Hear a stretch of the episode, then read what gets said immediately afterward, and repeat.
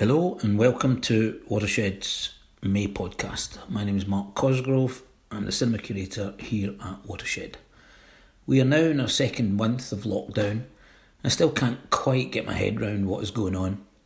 I don't know about you, but I move from thinking about the scale of the impact, what is currently going on via news, thinking what will the world look like post pandemic, to very quickly coming back to today, this moment, and making myself another coffee. Never has mindfulness been more necessary. John Kabat-Zinn, who's not only a professor emeritus of medicine but brought mindfulness together with the medical, wrote a book in 1990 with the all too prescient title Full Catastrophe Living. He wasn't messing about, was Mr. Kabat-Zinn. Mental health is extremely important, and especially at this time. I do recommend John Kabat-Zinn. He did a talk at Camden Town Hall in 2013, which interestingly was attended by a lot of health service and social service workers.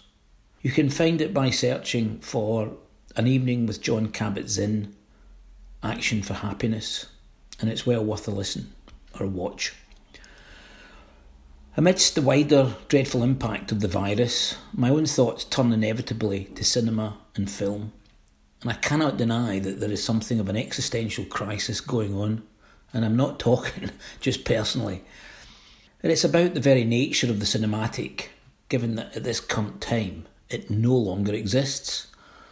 What does cinema mean when there is no cinema? Maybe, just maybe, like Schrodinger's cat, all the films we have ever seen or might see are playing in those empty auditoria up and down the country. It's easy to forget how young, in relative terms, film and cinema are. It was just over 125 years ago that moving images were first made. Arguments still reign about who did what when, who got there first. But I can tell you something a Bristol boy called William Friese-Greene was an early adopter developing and innovating with the technology. We'll be finding out more about him and his contribution at next year's Cinema Rediscovered. 2021 marks the centenary of Friese-Greene's death. In France, the Lumiere brothers were doing likewise, and after much testing of the new medium, they concluded that it didn't have a future. In hindsight, they came to that conclusion, I believe, because there was no real market for the moving image. It was only with the arrival of the cinema building that serious money could be made. The growth of cinemas and cinema attendance through the first half of the 20th century was exponential. Cinema was the affordable entertainment of its day. In the UK, admissions peaked in the late 1940s at around 1,600 million. That was an average annual attendance of 32 visits per person. Of course, what cinemas had was exclusivity. You couldn't exactly watch Carol Reed's Odd Man Out or that thrilling new film with Robert Mitchum, Jane Greer, and Kirk Douglas anywhere else. The arrival of television in the 1950s was the first of many challenges to the primacy of a trip to the cinema. The second half of the 20th century saw a steady decline in cinema going, reaching a nadir of 50 million admissions in 1983, equivalent to one annual visit per person. I think that may have been the first time I heard the phrase, the death of cinema.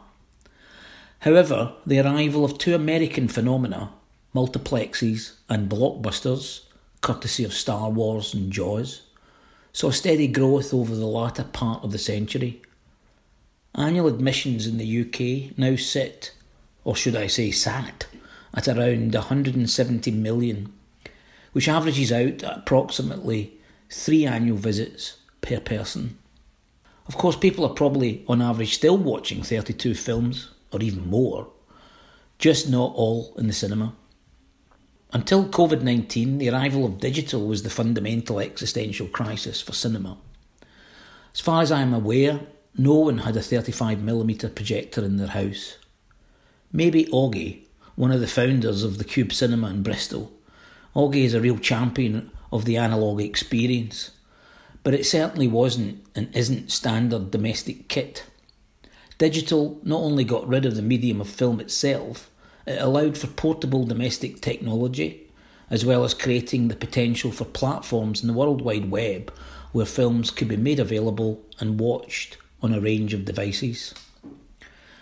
I remember coming back from the Cannes Film Festival in 2002 and raving about Alexander Sokurov's Russian Ark. I raved about this single take achievement made possible by digital to a colleague who worked for Hewlett Packard Research Labs in Bristol. He was working on his computer in Watershed Cafe Bar, and as soon as the words spilled out of my mouth, his hands were poised at his keyboard, and he asked me, Where can I watch it? My analogue brain realised then that this is the inexorable logic of digital.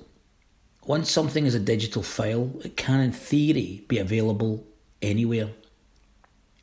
The commercial world has held back the inexorable by holding on to the theatrical window, an agreed time period where films are only available in cinemas. In these strange times, we are now seeing an exponential growth in online demand increased subscriptions to streaming platforms. Disney Plus will put out the latest Star Wars franchise exclusively on their platform. Virtual cinema has become a thing, and participative viewing through social media now a regular activity. Wherefore art thou cinema? Or as French film critic Andre Bazin kept asking, very simply, what is cinema? Film director Paul Schrader gave something of a brilliant reply to this a few years ago. He made a short film for the 70th edition of the Venice Film Festival, which you can find by searching Paul Schrader Venice 70. During it, he says, Cinema is no longer just a projected image in a darkened room. That is the 20th century. He says it whilst filming himself with a whole bunch of GoPros attached to his body. I always argued that cinema post digital was part of a continuum of ways people can watch films. As I mentioned to someone on Twitter recently, I just wish that the collective experience of watching a film in a darkened auditorium had a role in this current necessary evolution. Until then, we continue our partnership with online platforms, Mubi, BFI Player, and Curzon On Demand. Our page on BFI Player is a curated selection of films that have a connection with Watershed's programme, including Amazing Grace, the extraordinary documentary of Aretha Franklin recording her gospel album, and Japanese film Onibaba, which we were planning to screen as part of Cinema Rediscovered in July, plus a selection of free to watch archive films and shorts.